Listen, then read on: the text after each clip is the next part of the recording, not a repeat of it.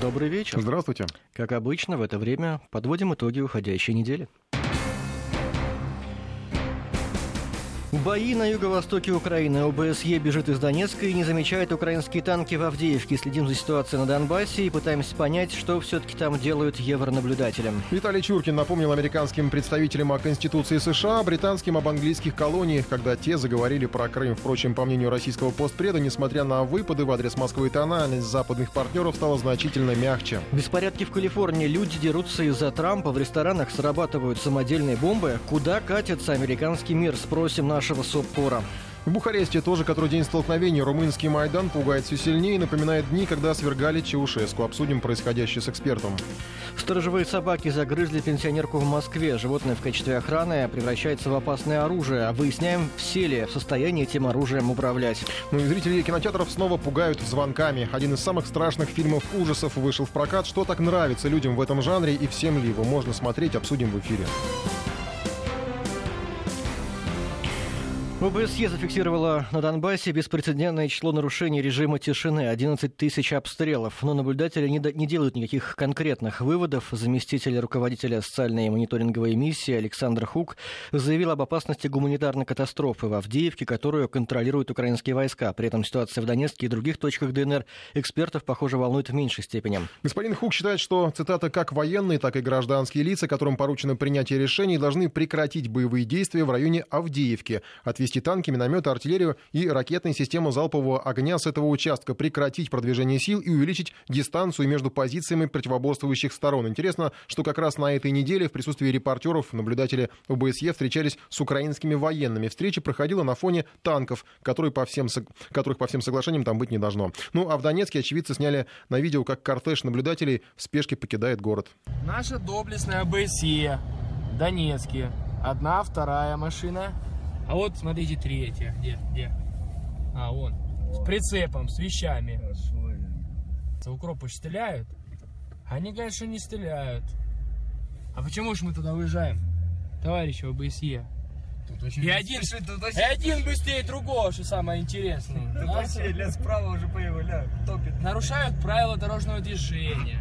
Так не стреляет же никто. Вы куда, господа? Украинские силовики тем временем стягивают технику к линии соприкосновения на Донбассе, заявляет в Луганске. При этом в Киеве вдруг вспомнили о линии разграничения. Замглавы администрации президента Украины Константин Елисеев заявил, что стороны конфликта должны вернуться на позиции сентября 2014 года. Кремль призвал всех оказать давление на Киев, чтобы украинские власти прекратили атаки на Донбасс. Об этом сообщил журналистам пресс-секретарь президента России Дмитрий Песков, выразив надежду на то, что у ополченцев хватит сил, чтобы давать отпор вооруженным силам Украины. Пескова спросили, хватит ли у ополченцев снарядов и патронов, чтобы отбивать атаки. И он ответил, мы в Кремле не занимаемся подсчетом боеприпасов. Надеемся, что у них хватит боеприпасов, чтобы отвечать на агрессивные действия со стороны Украины. Ну, Песков также пояснил, что Москва официально не признала паспорта самопровозглашенных республик. Ранее появлялась информация о том, что люди с Юго-Востока приезжают в Россию и пользуются здесь документами ЛНР и ДНР. Песков сказал, что это, вероятно, некие решения на муниципальном уровне в качестве гуманитарных э, миссий, когда по таким паспортам продают билеты на транспорт. Но на юридическом уровне признания не было. Что касается евронаблюдателей, то с их стороны пока нет четкой реакции на бомбежки. Они лишь выразили обеспокоенность по поводу применения систем залпового огня в регионе, не уточняя, кто применяет это оружие и где. Тем временем из Донецка приходят все новые сообщения об атаках. На город падают грады, смерчи и ураганы. Каждые сутки уничтожают невоенные цели, магазины и жилые дома. На днях был сметен взрывом магазин «Партизан». Да, малеха бьется, ребят. Есть бьется? Живой? Да, да, да, да. Есть пульс, да? Да, прощупай. Скорая тут уже? Прощупай, прощупай. Так надо, блядь, здесь скорая. Он не зажатый, надо будет доставать. его. Сейчас будем принимать здесь. Смотри, подарок.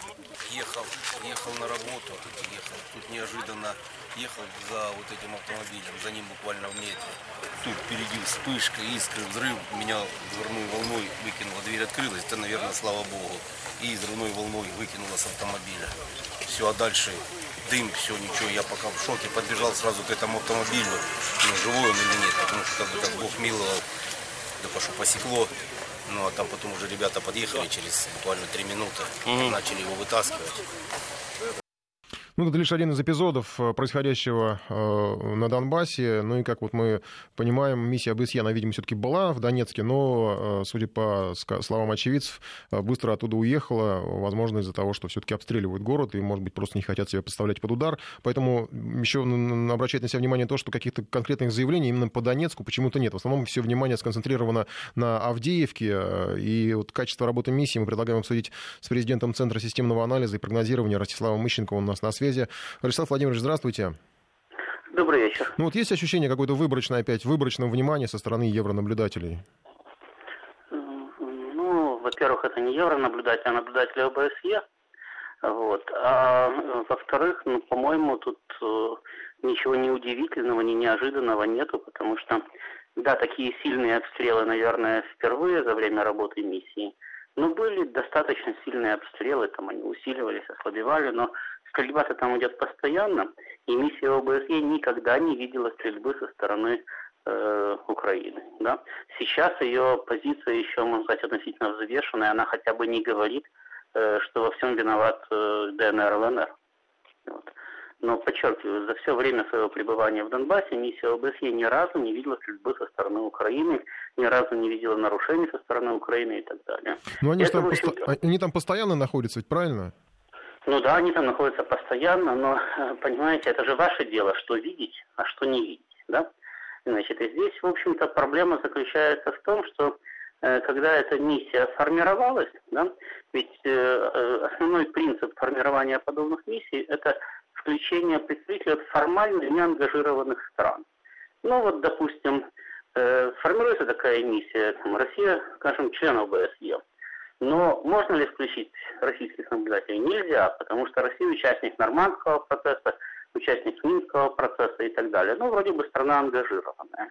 А вот, скажем, шведских наблюдателей можно включить в такую миссию, несмотря на то, что в свое время министр иностранных дел Швеции принимал активное участие в раскачке Майдана. Да? Значит, то есть таким образом всегда можно набрать наблюдателей из формально неангажированных стран, которые тем не менее будут защищать вполне определенную позицию. Так вот, когда эта миссия формировалась и в Соединенных Штатах, и в Европе, у власти находились, э, ну, условно, скажем так, обамовские глобалисты, да, э, главная идея которой заключалась в том, что в любом случае надо душить Россию, надо душить Донбасс, и во всем виноваты так или иначе Россия и ДНР, ЛНР, значит, а Украина белая и пушистая. Таким образом подбирались наблюдатели, и они там остались. И измениться э, позиция миссии может только в том случае, если там, через какое-то время, не знаю, но обычно это проходит раз в год, значит, должна пройти ротация, и, может быть, значит, следующие кадры будут подобраны уже по другим принципам. А от этих ничего хорошего ожидать не приходится. Их не для а того, по другим принципам это что, из других стран, с другими убеждениями? Не обязательно из других стран, просто с других людей, ну, скажем так, честных, да, которых подберут не для того, чтобы они отстаивали заранее определенную позицию, а для того, чтобы они действительно сообщали о том, что они видят. А, кстати, ну, это скажем, открытый вы, список? Видите... Да, Ростислав Владимирович, а открытый да, список, вот... кто там сейчас находится, вот из наблюдателей ОБСЕ, можно ли где-то ознакомиться э, с этими людьми, посмотреть их биографию, понять, из каких они стран? Э, да вы знаете, можно, но э, я вам сейчас ну, а, просто на скидку не скажу, где вы точно можете это найти, да, но там ряд биографий даже публиковалось. Знаете, то, что вы говорите, мне напоминает э, историю с Косово. Там, когда был затяжной конфликт, тоже присылали наблюдателей, в том числе силы Кейфор, которые состояли из польских, шведских э, граждан. Даже, кстати, украинцев я там встречал. А вот Россия постепенно тут как-то ее то ли выдавили, то ли сама ушла. Вот я не помню, российских я, тогда миротворцев. Я, я еще раз повторяю, все-таки в ОБСЕ, да, действуют правила консенсуса, но э, всегда есть какое-то большинство и какое-то меньшинство и вы всегда значит, вынуждены идти на какой-то компромисс. Да? И если большинство против вас, то большинство и сформирует миссию. При том, что есть, есть строгие правила, которые не позволяют туда включать наблюдателей от ангажированных стран, и всегда можно сказать, что вы ангажированы в этот конфликт. Вот. Поэтому, с моей точки зрения, мы можем надеяться на то, что работа миссии изменится только после того, как будет проведена ротация этой миссии. Ну или вообще поставлен вопрос о том, а есть ли необходимость нахождения на Донбассе именно такой миссии ОБСЕ. Тут еще Может вопрос, быть, надо наверное, изменить ее мандат.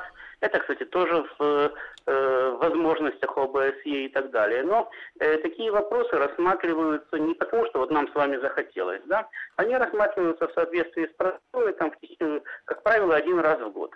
Я не помню, когда там последний раз продлевался мандат этой миссии, но если я не ошибаюсь, это происходило где-то летом э, 2016 года. Следовательно, можно исходить из того, что там, к лету 2017 года значит, состав миссии будет изменен. Тут еще вопрос, наверное, как так получилось, что миссия, по сути, проморгала появление тяжелых вооружений на линии там, где их вообще не должно было быть. То есть это, ну, я уж не говорю о совсем уж откровенном случае, когда э, на фоне танков они стояли.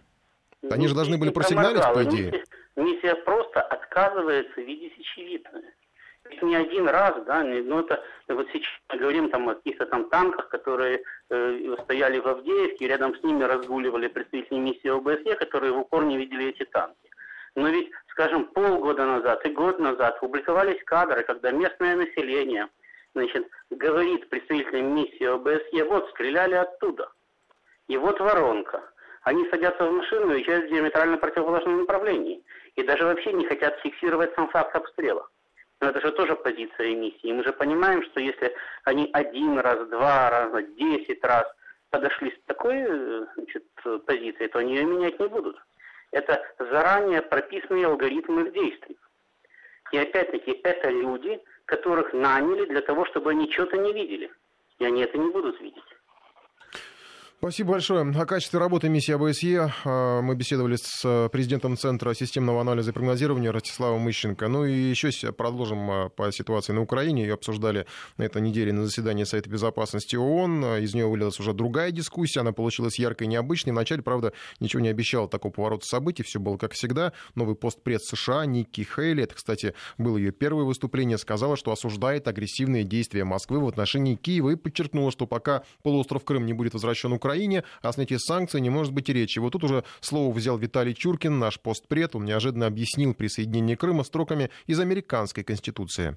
В Конституции Соединенных Штатов прозвучали такие замечательные исторические слова «Мы – народ».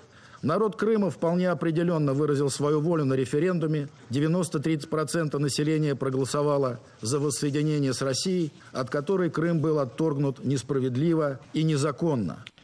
В похожем ключе Виталий Чуркин выступил и в адрес Великобритании. Постпред этой страны Мэтью Райк, Райкрофт заявил, что ответственность за кризис на Украине лежит на России. В ответ на это Чуркин посоветовал Лондону обрести совесть и э, даже сказал, как именно это следовало бы сделать. Не могу вновь не напомнить, что все началось с государственного переворота, во многом при поддержке извне. А что касается позиции представителя Соединенного Королевства, то хочу посоветовать. Верните Мальвинские острова, верните Гибралтар, верните аннексированную вами часть Кипра, верните архипелаг Чагас в Индийском океане, из которого вы превратили огромную военную базу. Тогда ваша совесть будет, может быть, чуть более чиста и сможете рассуждать на другие темы. Впрочем, несмотря на все препирательства, Виталий Чуркин отметил, что выступление американского представителя говорит об ощутимой смене тона в новой администрации США. Речь Ники Хейли, по словам Чуркина, была достаточно дружелюбной, учитывая все Ну, обстоятельства. еще возвращаясь вот э, в, на Донбасс, э, сегодня приходили сообщения, что, э, я имею в виду о работе по линии ООН, в Авдеевку доставлено 40 тонн гуманитарной помощи от агентства ООН по делам беженцев. Э, Я не говорю, что это плохо, это как раз хорошо, что доставлено 40 тонн, но вопрос в том, что Авдеевка это не вся территория с беженцами, которые нуждаются в гуманитарной помощи, это как раз та территория, которую контролирует украинская сторона, и где как раз и находились вот эти вот танки вместе с э, наблюдателями ОБСЕ, Э, и, ну, соответственно, возникает вопрос, э, эти 40 тонн, они кому адресованы, только жителям Авдеевки или все-таки всем беженцам, которые сейчас находятся в этом конфликтном регионе?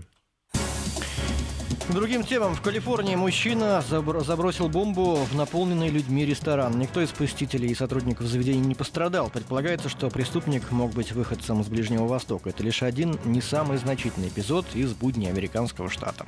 На неделе там бунтовали студенты, происходили стычки между сторонниками и противниками Трампа. В университет э, Беркли еле удалось избежать массовых погромов. Полиции пришлось брать район выцепления и перекрывать подходы к зданиям. Митинговали и протестовали в эти дни в Вашингтоне. Акции были направлены против против Трампа, который назвал их беспорядками. Интересно, что в ряде штатов законодатели решили обсудить ужесточение наказания за погромы и нападения во время таких мероприятий. Жесткий закон, по мнению сторонников идеи, защитит участников митингов от насилия. Ну, есть ощущение, что американцы все больше осознают, насколько серьезно изменился их мир, общество, отношение к политике, но, наверное, даже отношение к друг другу. Это, конечно, понятно, что не первые погромы и стычки, которые происходят в Калифорнии. Поводы в разное время были разными американцы, чтобы как-то поссориться. Но сейчас на связи с нами Ася Семенова, наш САПКОР США. Она поможет разобраться в происходящем. Ась, здравствуй. Здравствуйте. Ну, давай начнем вот с Калифорнии. А, что известно по обстановке? Как там в Беркли себя чувствует а, в Калифорнии, в Беркли сейчас все спокойно, но очень интересная реакция. То, что вы говорите, у американцев изменилось восприятие. Ситуация изменилась, а восприятие, особенно в демократической Калифорнии, стараются пока сохранить то же самое. По крайней мере, а, какая была а, реакция на происшедшее в университете, на беспорядки, из-за которых пришлось отменить выступление одного из э, спикеров. Э, конгрессвумен, э, демократка, чей округ как раз и включает этот злополучный университет, заявила, что несмотря на то, что она разочарована тем, что протесты переросли в беспорядки, а, Барбара Ли считает, не нужно сокращать финансирование одному из а, университетов. Более того, она сказала, что а, пустые угрозы президента Трампа сократить финансирование, это злоупотребление властью. Добавила, что президент Трамп не сможет запугать университет. И вот в таком духе, на самом деле, вместо того, чтобы э, каким-то образом э, стараться говорить о том, что необходимо наказать тех людей, которые участвовали в беспорядках, вот такие заявления появляются э, от большинства политиков, которые находятся в штате Калифорния. Ну, Калифорния это демократический штат, естественно, там голосовали все за Хиллари Клинтон, и поэтому, безусловно, Трампа не воспринимают. Но до такого, наверное, в Америке ну, еще не доходило. А, вот так, чтобы а, свободу слова, опять же, в одном из крупнейших университетов, в университете, который считается лучшим по а, версии одного из американских исследовательских агентств, одним из лучших университетов среди государственных университетов США, вот э, происходило такое. Ну, вообще, американцы как-то они стали переходить на личности, потому что если раньше были, может быть, какие-то, ну, политическо-партийные, могли быть какие-то разногласия, то после выборов все успокаивалось, то сейчас вот еще а, глава Uber э, там рассорился с Трампом, да, сказал, что он э, не хочет с ним работать, а он там советник по бизнесу, по-моему, был, насколько я помню, э, и вот с университетом, то есть все вот именно переходит на личности. Трамп прямо вот раздражает и не могут никак с этим смириться, хотя уже, казалось бы, призыв, призывали уже, и актер там какой призывал, вот э, Мэтью МакКонахи, да, призвал э, да. уже признать его. А, то есть вот именно я имею в виду, что природа вот этих вот всех конфликтов, она какая-то такая сугубо личная, она не идеологическая. А вы знаете, такое чувство, что действительно Трампу просто объявили какую-то войну, поскольку есть еще одна такая традиция. В США журналисты и общественность не атакуют главу Белого дома в первые а, недели его президентства.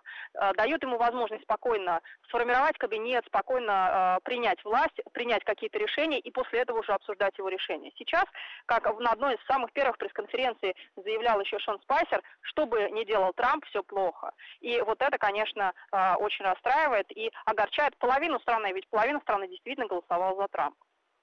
Ася, а вот что касается тех эм, молодых людей, так я понимаю, в основном, которые участвуют в столкновениях, я слышал где-то мнение, в преду... это были предыдущие, по-моему, как раз столкновения, которые были в Нью-Йорке, Вашингтоне, э, что это не совсем прям так вот какие-то республиканцы или демократы, а есть некие какие-то группировки, которые просто пришли вот побуянить, подраться. Это что, какие-то, ну, я не знаю, у нас какие-то вот такие парни из окраин э, развлекаются? Есть какие-то такие группировки в США?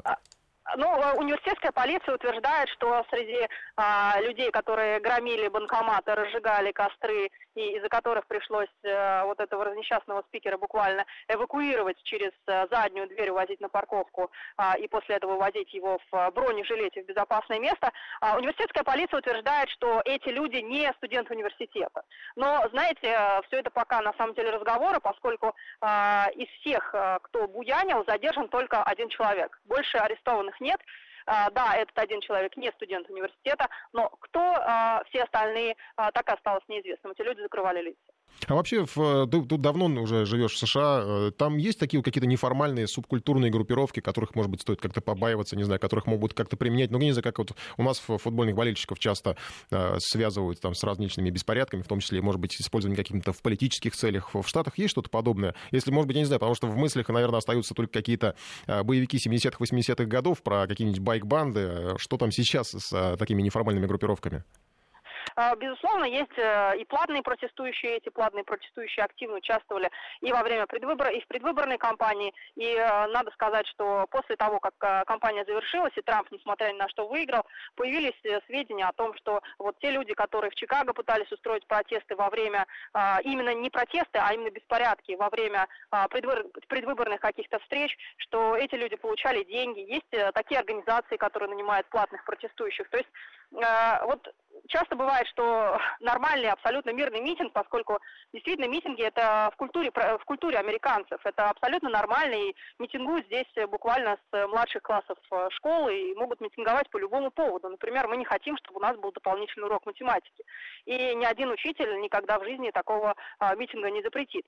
Но а, из-за того, что есть такие провокаторы и а, вот такие платные протестующие для того, чтобы испортить имидж, испортить восприятие того или иного кандидата, ну, конечно, вот э, культура, что называется, идет под откос. А ужесточить наказание за такие несанкционированные митинги насколько собираются, насколько серьезно будут наказывать? Насколько вообще серьезно об этом говорят? Знаете, все-таки, наверное, это останется на уровне разговоров, опять же, именно из-за того, что а, право выражать свободно свое мнение американцы э, ценят наверное, точно так же, как и право носить оружие. Вот есть две великие ценности в Соединенных Штатах. Если вдруг начнут э, каким-то образом ужесточать наказание за э, участие или за какие-то противоправные действия, э, то это будет какое-то сотрясение устоев. То есть, скорее всего, это останется разговорами, скорее всего, это останется все-таки обсуждением, разговорами и, а, на самом деле, наверное, идеями, предложениями, если, конечно, не случится что-то более масштабное, что-то действительно заставит принять какие-то меры. Ну, в принципе, полиция в таких случаях, когда какие-то беспорядки на митингах происходят, она действует достаточно жестко, насколько мы себе представляем здесь. То есть, мы часто говорят, что у нас московская полиция там как-то э, уж очень жестко крутит э, нарушителей, но правильно мы понимаем, что американская полиция тоже не особо церемонится? А, знаете, на самом деле тут беспорядки беспорядком рознь. А, то, что происходило, например, в Фергюсоне и в Балтиморе, там полиция уже а, э, действовала очень жестко, была не только полиция, была Национальная гвардия, и во время, например, инаугурации Национальной гвардии дали даже особые полномочия полицейских арестовывать. Но, тем не менее, даже э, те беспорядки, которые были во время инаугурации, полиция реагировала очень мягко. Было, э, на самом деле, наказание понесли очень немногие, считанные буквально единицы людей, которые тоже в свое время били витрины и э, каким-то образом нарушали общественный порядок. Э, тут в зависимости от случая. Обычно, да, есть такое впечатление у всех, и каждый американец знает, что к полицейскому нужно относиться с большим, с большим а, уважением, иначе он может просто тебя застрелить, а, ну, а в лучшем случае арестовать. Но последний случай показывает, что порой полиция реагирует мягко. Спасибо большое. Ася Семенова рассказывала нам о мировоззрении протестном американских граждан. Меня все это вызывает некие такие вот, может быть, ассоциации, что Америка, по-моему, откатывается куда-то э, в прошлый век, 20-е, 30-е годы, времена, когда вот проф... сотрудники профсоюзов э, бастовали, были у них какие-то лидеры такие, зазывалы, такие вот прям вот э, зачинщики, которых очень ненавидел большой бизнес. Просто сейчас это немножко сместилось в какую-то другую сферу, уже в политическую, вот как мы говорили, наверное, личную. А может быть, не случайно сейчас, по-моему, снимают фильмы «Проиграли бой Стенбека», как раз вот про период такого противостояние народа, власти, бизнеса и э, ненависть, убийства. Вот на все были готовы люди. В Америке, конечно, произошел такой перелом. Люди многие не ожидали, что победит Дональд Трамп, и никак не могут с этим смириться. Но вот никак. А Интересно, за... насколько да. долго это все продлится и чем это закончится для самого Дональда Трампа. А вот этот получасие, я думаю, мы закончим напоминанием о еще событии недели, когда э, украинские СМИ сообщили о том, что Юлия Тимошенко 20 минут говорила с Трампом. Забавное было очень сообщение. Оказалось, что просто они вас в лучшем случае перемигнулись между собой, потому что Тимошенко там была очень далеко, и Трамп вряд ли мог вообще к ней подойти. Вернее, она к нему вряд ли могла подойти. Мы сейчас сделаем небольшую паузу, послушаем новости, вернемся. Продолжаем подводить итоги уходящей недели. Бухарест в дыму и огне. Сотни тысяч протестующих уже несколько дней митингуют на улицах. Недовольство населения вызвал законопроект об амнистии. Он позволит выйти на свободу заключенным, которые отбывают срок, не превышающий 5 лет. Свободу дадут преступникам, злоупотребившим властью при нанесенном ущербе не более 40 тысяч евро. Возмущение протестующих связано еще и с тем, что амнистия позволит избежать наказания многим коррумпированным политикам. На улицах Бухареста толпы людей, полицейские кордоны, столкновения, представители власти летят дымовые шашки и камни. В ответ митинги разгоняют слезоточивым газом. Пока ситуация далека от 1989 года, когда на улицах была слышна стрельба, в город вошли танки, а конфликт закончился свержением и казнью Чаушеску. Но по меньшей мере все это сейчас сравнивают с украинским Майданом. Сейчас уже есть информация о четырех задержанных, хотя э, за несколько дней, э, вероятно, их было гораздо больше. У нас есть э, краткая зарисовка с улиц Бухареста.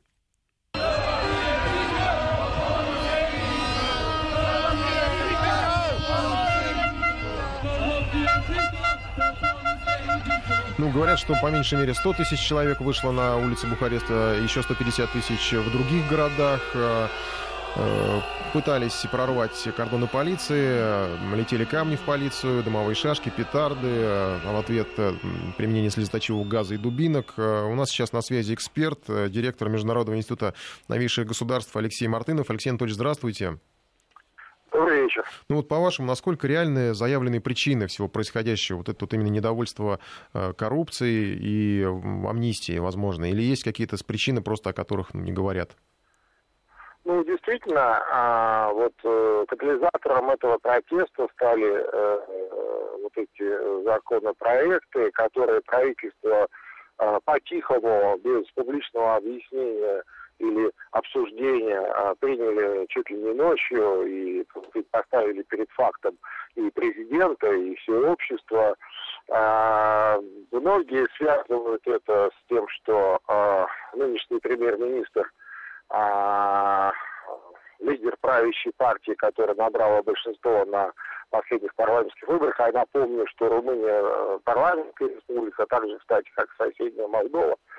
А, вот, и, собственно, этой партии премьер-министр а, сегодня а, руководит правительством. А, так вот, он имеет судимость, и, и якобы, так сказать, он ради освещения собственной биографии своих а, соратников, да, протащил или э, на принятии этого постановления правительства. Э, ну, действительно, коррупция для Румынии – это бич. И, э, собственно, возмущение общества э, здесь э, не только вот в этом законе, да, а вообще в принципе о том, что это, по сути, узаканивает, так сказать, коррупцию, и э, это критически не нравится Э, простым гражданам. Но это можно считать таким стихийным протестом, или все-таки там есть какие-то группы, которые в, ну, в чьих интересах может, может использоваться этот протест? Ну, конечно, всегда, всегда есть. С одной стороны, это процесс э, стихийный, а с другой стороны, всегда есть силы, которые готовы э, оседлать стихию в своих интересах. Мы это видели и в советских странах, и не так давно, и, кстати, в соседней Молдавии буквально а полтора года назад по похожей схеме проходили массовые беспорядки. Правда, там а, они, так сказать, ничем не закончились, если не считать, что а, вернулись прямые президентские выборы в Молдову, да, в результате вот именно того самого протеста, а бывший премьер-министр а, осужденный сидит, э, так сказать, в тюрьме, да. Вот. Э, и, э, конечно, это привело к серьезным, так сказать, серьезной деформации политического поля. А, смотрим, чем закончится это в Румынии, но а, то, что подобные вещи всегда пытаются использовать не только внутренние, но и внешние силы для определенного переформатирования политического поля, это действительно факт. Это мы видели не в одной сказать, стране последние 10 лет. Так на Украину похоже это все, по-вашему? А, знаете, это больше похоже э, на, я уже сказал, на события в соседней Молдове, да, а, вот полтора года назад. Все-таки там есть свои особенности. Э, э, Украина, конечно, в этом смысле тоже, наверное, можно рассматривать, но Украина это ярко выраженное олигархическое государство, где, собственно, группа олигархов определяет, так сказать, жизнь страны. Румыния все-таки в этом смысле не так э, организовано и больше похоже на то, что происходило в соседней Молдове. А на, 90, на 89-й год похоже, по-вашему, когда убили Чаушевского? В соцсетях уже ну, сравнивают, уже вот как бы, ну, так ну, пугают. Все зависит, да, все, все зависит от того, до какой э, степени все это дойдет, да.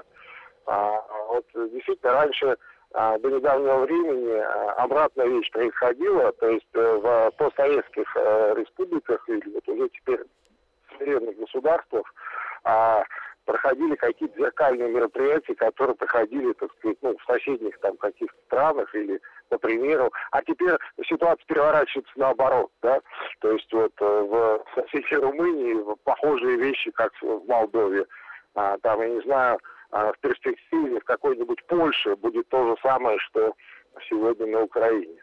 Вот э, какая, история, э, так сказать, просматривается. Конечно, конечно, до такой степени остервенелости, кстати, как это происходило вот э, в конце советских времен в Румынии, я имею в виду ни в одной из а, стран социалистического лагеря, а, до такой степени остервенелости никто не доходил, чтобы э, собственных лидеров, э, так сказать, без суда, по сути, и следствия расстрелять, да, как вот было с Чаушевской и с его женой. И в этом смысле а, румыны это такой отрицательный пример для а, соседней Молдовы. Я думаю, что вот те люди, которые сегодня а, или вот последние там несколько лет активно в Молдавии говорят о или а, ратуют за румынскую унию, у них а, пыл поубавится.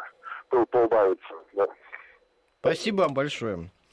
Спасибо. Директор Международного института новейших государств Алексей Мартынов был с нами на связи. Переходим к другой теме. В Москве собаки насмерть загрызли пенсионерку. Шокирующая история произошла в центре столицы. Сторожевые псы напали на пожилую женщину возле здания Министерства спорта. Погибшей оказалась 80-летняя Валерия Вац, вдова известного советского диктора Кирилла Ватца. Ну, еще она журналистская переводчица, кстати, очень хорошая была. По данным следователя, на территории находились четыре собаки. Охранник, он сейчас задержан. Предполагает, что перед тем, как выпустить животных на территорию, он не убедился в том, что рядом нет посторонних. Возможно, не были закрыты ворота, и женщина решила пройти через ведомственный двор, чтобы сократить путь. Правила работы со сторожевыми собаками мы обсудим с экспертом в области комплексной безопасности Петром э, Фефиловым. Петр Алексеевич, здравствуйте. Добрый день. Ой, добрый вечер. Добрый вечер. Скажите, пожалуйста, есть ли какие-то нормы, регламентирующие, как сотрудники ЧОПа должны использовать собак при охране объектов? А, конечно, их очень много. А, и а, вот то, что я услышал, первое, это территория должна быть отмечено, то есть предупредительные знаки о том, что территория охраняется служебными собаками.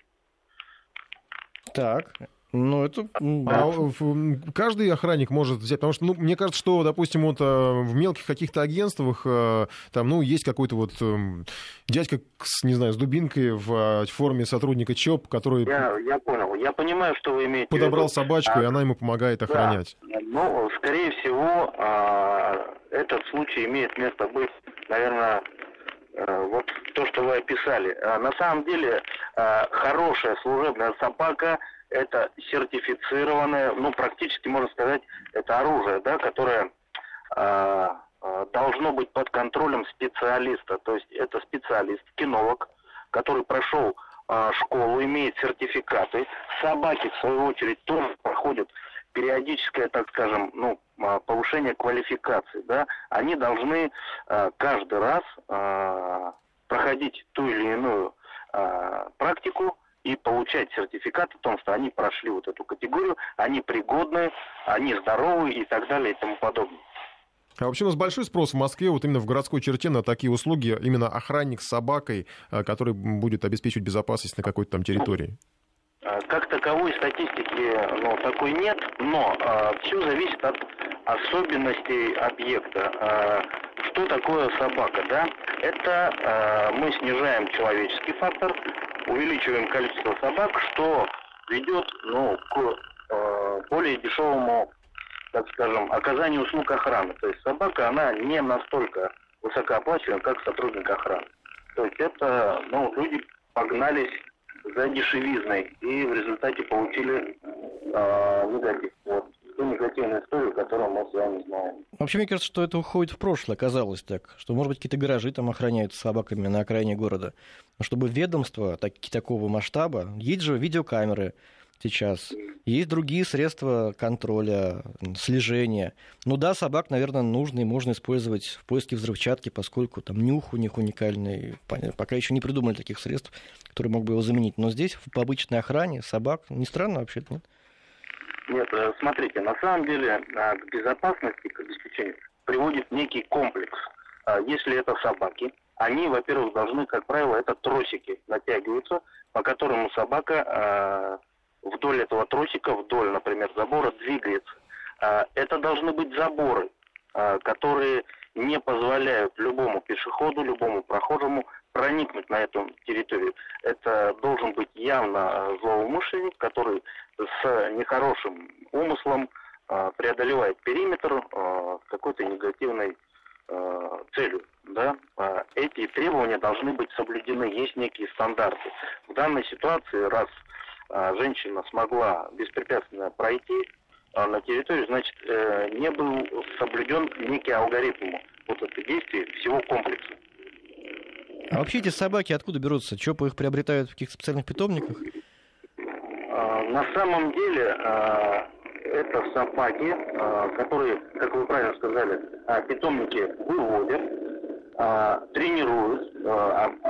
Хорошая собака имеет паспорт, сертификат о том, что... То есть приходит представитель ЧОПа в питомник и говорит, мне нужна взрослая собака для охраны объектов, и подбирают собаку, правильно? А, да, есть несколько факторов просто. Это, как правило, кинолог, который имеет свою собаку, или несколько, да, а, которых он воспитал, они его знают, они его слушают, и он приходит на объект, а, так скажем, со своими собаками. Есть собаки, а, так называемые универсальные, они а, не на человека, а, как бы, у них внимание, а на форму одежды. Вот э, приходит очередной сотрудник, сотрудник охраны, он э, одет в форменную одежду, от него пахнет определенным образом. То есть у Собака. собак стереотип, да, Понятно. они подчиняются э, ага. человеку в форме.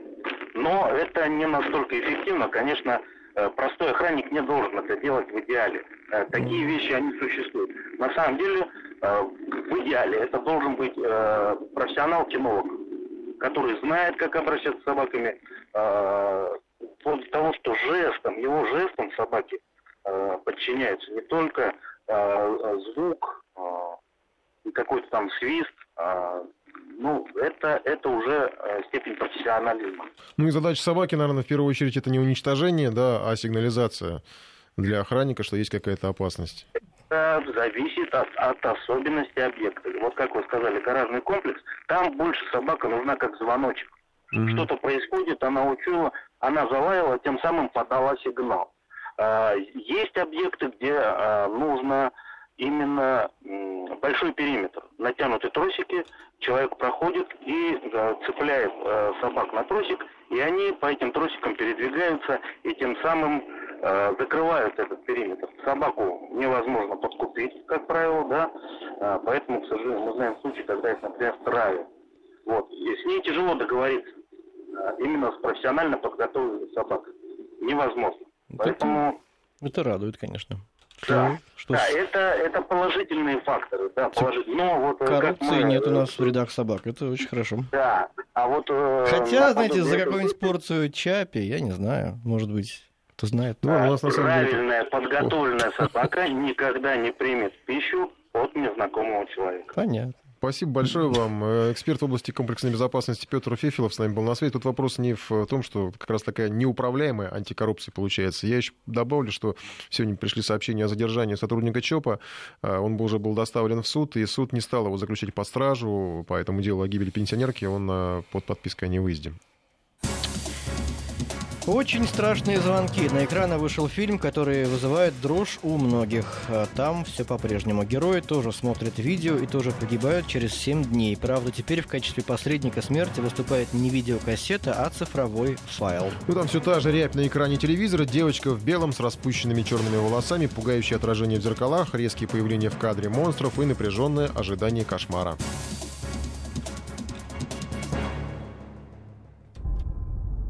Позволь спросить, почему ты здесь?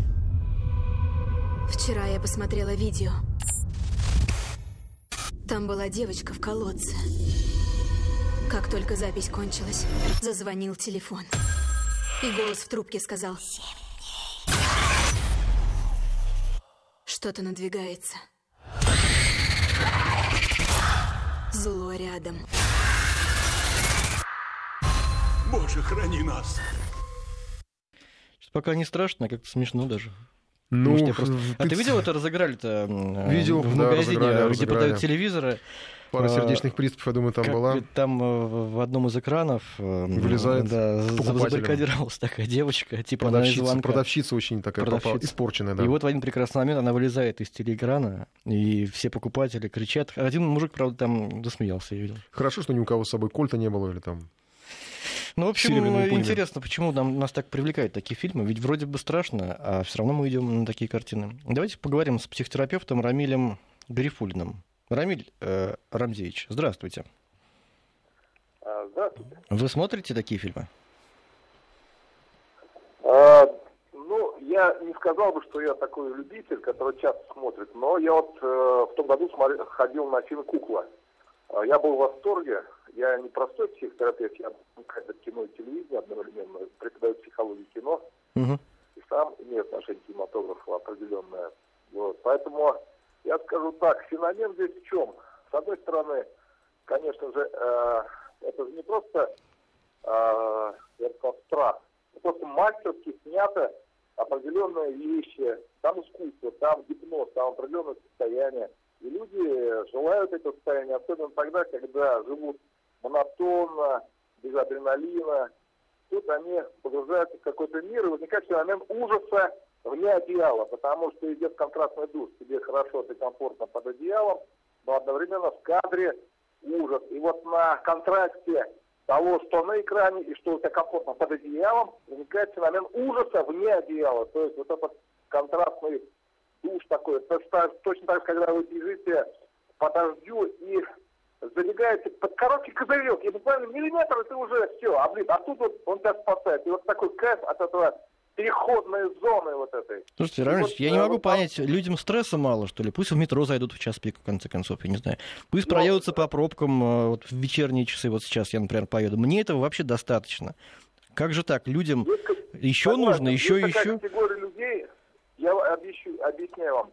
Вот люди, которые испытали вот эти страхи, и вот эти трагедии, это горе, они наоборот шарахаются и выключают это. Это вот первое. Точно так же, как и я, вот мне неинтересно, например, всякие программы, типа пусть э, говорят там, потому что эти истории о услугах в кабинете, это все задрытая история. Вот. Поэтому, а здесь точно так же есть категория граждан, которые не познали это, и они каким-то образом этот ужас познают. Но те люди, которые познали трагедию, познали страхи, конечно, они выключают, они могут терпеть. их. Есть категория таких, которые просто вживаются и оказываются на той стороне экрана вместе с героями. Такая психика. А есть люди, которые ловят кайф на контрасте. Мне хорошо под одеялом, а там на экране не знаю что. И вот на уровне вот этого сравнения возникает такое ощущение, ну я бы сказал, некого, ну тут волна, конечно, понятно, идет такая, что идет адреналин на почве некого даже, ну, э, злорадства, что ли, садомазохизма. И вот посмотрите, у нас народ э, сидит в теплых кухнях, кушает и смотрит всякие трагедии.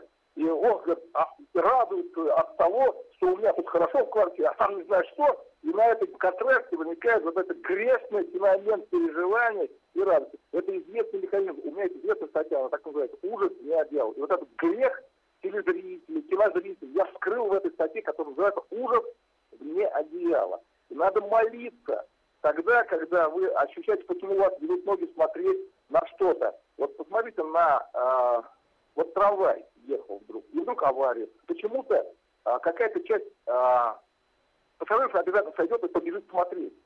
Непонятно почему. Вот есть такое, понимаете, они хотят какого-то... Не помогать они бегут, ни в коем случае не помогать, а посмотреть. Бегут. Ну это да, это есть. Вот Еще и это с телефоном в руках, да. А, Да, это зоологические, это зоологические программы, они, это автоматизмы, их надо осознавать, а, вот, и выходить на новый духовный уровень, и подчиняться этим программам. А так, в целом, я еще раз говорю, а, есть ужастики, которые усиливают феномен жизни. Там возникает нечто, что вам дает а, ценить жизнь. Потому что жизнь, она ощущается только на фоне смерти. И происходит на этом контракте, ценность жизни резко возрастает, и аппетит к жизни возрастает. И за этим тоже идут. У ужастиков есть своя ценность. Рамиль Рамзич, скажите, а вот в чем, Да. в, чем, э, в чем фишка вот этих образов? Ведь звонок, ну, действительно, многие считают таким совсем, вот самым-самым страшным. Страшнее ничего нет, по-моему. Ну, многие так считают, не знаю. Э, э, Именно фишка образов, вот эта девочка с черными волосами, эти звонки. Ведь, ну, допустим, я помню, в подростковом возрасте смотрел «Кошмар на улице Вязов». Тоже было страшно. Недавно я их пересматривал вместе с женой, мы ржали вместе над всеми, там, сколько их частями. Э, Вот сели прям специально смотрели, смешно. А тут прямо какое-то попадание вот в такую в жуть, действительно. Э, От чего это зависит? Это зависит от мастерства режиссера, который хорошо выстроил музыку, кадр, прекрасно владеет вот искусством монтажа, создает гипноз, создает вот это э, внушение кинозрителей. Зритель буквально погружается в это состояние. Вы можете рассказать, нет, я не пойму, это надо смотреть, видеть. И вот это мастерство вот этого кадра, э, того, как это создается, зависит от режиссера, от мастерства, э, от музыки, от всего. Поэтому здесь это все связано с искусством. Но одновременно с вашей психикой, если у вас психика такая, что вы легко отдаетесь какому-то внешнему воздействию, то есть ваши образы внутренние подчиняются уже внешнему воздействию, вы не подчиняетесь уже себе. То есть если у вас ходят какие-то образы извне, и они уже не ваши, и вы полностью погружаетесь вы находитесь под гипнозом, но под гипнозом искусства, в частности, кинокартина. Ну, Поэтому ну и, я навер- говорю, наверное, еще умение вкладывать э, страх и ужас, вот такие какие-то обычные вещи, как там неработающий телевизор, рябь, да, там Но звонки это по получается телефону. общий страх, вот общий, да, присущий многим людям, такой собирательный. Вы- я, я согласен с вами. Есть так называемая архетипическая эстетика ужастиков. То есть есть так называемые универсальные страхи. Страхи с, э, с чертей. У нас на подсознательном уровне заложены архетипические структуры, которые связаны с чертями. Интересно, откуда Кстати, они берутся, вот все эти, как они закладываются? есть, есть энциклопедия чертей. Один раз я эту книгу нашел, энциклопедия чертей. И самое интересное, черти в разных странах, э, в раз- у разных народов выглядят по-разному. Но у них есть нечто общее. И вот эти вот черти, как таковые, кстати, их знают, их познают и э, психозники, алкоголики, когда дело горячее. И они все мне их рисуют в кабинете, приблизительно одинаково. И вот я просто хочу сказать, что вот эти на, на подсознательном архетипическом уровне, эти черти у нас сидят внутри. И эти черти, когда Гоголь писал «Ви», он руководствовал этими универсальными архетипическими образами, эти- этими чертями, которые имеют место в русской душе. Вот, а, поэтому нельзя говорить, что их создает искусство. Они уже заложены на подсознательном архетипическом уровне. Об этом еще писал Карл Густав Юнг. Ну, не только русской задача режиссера Да. каким-то образом создать картину, чтобы был резонанс с теми чертями, которые у вас заложены уже. И вот тогда возникает феномен истинного страха. Вот теперь я понимаю, почему психотерапевты и психологи тоже становятся часто героями фильмов ужасов. Да. После общения с Рамилем Гарифулиным, да. Ну ладно. Рамиль Рамзич, спасибо вам большое за просвещение в э, сфере ужасов. Э, Спасибо, всего доброго. А Мы еще продолжим, у нас есть время до окончания. Тоже, это тоже, кстати, из области психологии. Правда, к сожалению, это не Рамиль Гарифулин, э, это британские ученые. Э, Не просто британские ученые, а университет Ньюкасла и UCL. Они изучили особенности. Есть такое понятие, как мизофония. Кстати, может быть, стоило бы с Рамзелем Гарифулиным, Рамилем Гарифулиным продолжить разговор. Э, Но э, думаю, что мы уже На не на связи. уже На сорвался. звонок уже, да, не ответит. А, Мизофония — это ненависть к звукам. А, И ученые выдали такую информацию, что если вас раздражают звуки, вполне возможно, что вы больны. А Вот я сейчас... Давайте попробуем, да. Сейчас сделайте, пожалуйста, погромче радиоприемник. У нас эксперимент в прямом эфире. Это вот у меня в руке выключатель. Это вот для особо нервных людей. Это у меня будет в рубрике «Чайна Таун» на следующей неделе. а, такие антистрессовые штуки, которые, казалось бы, должны мне помогать преодолевать стресс. Я пытался преодолеть его. А, расскажу потом в программе о том, удалось это или нет. А других людей это может вводить вообще вот в кошмар и в мизофонию.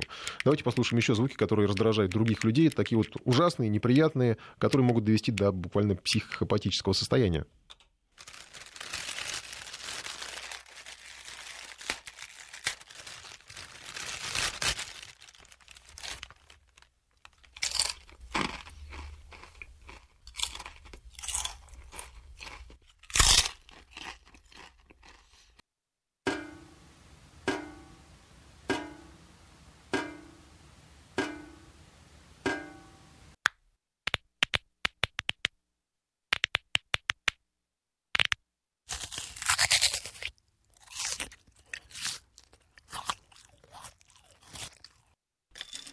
Интересно, сколько процентов слушателей мы потеряли уже? Сочные яблоко.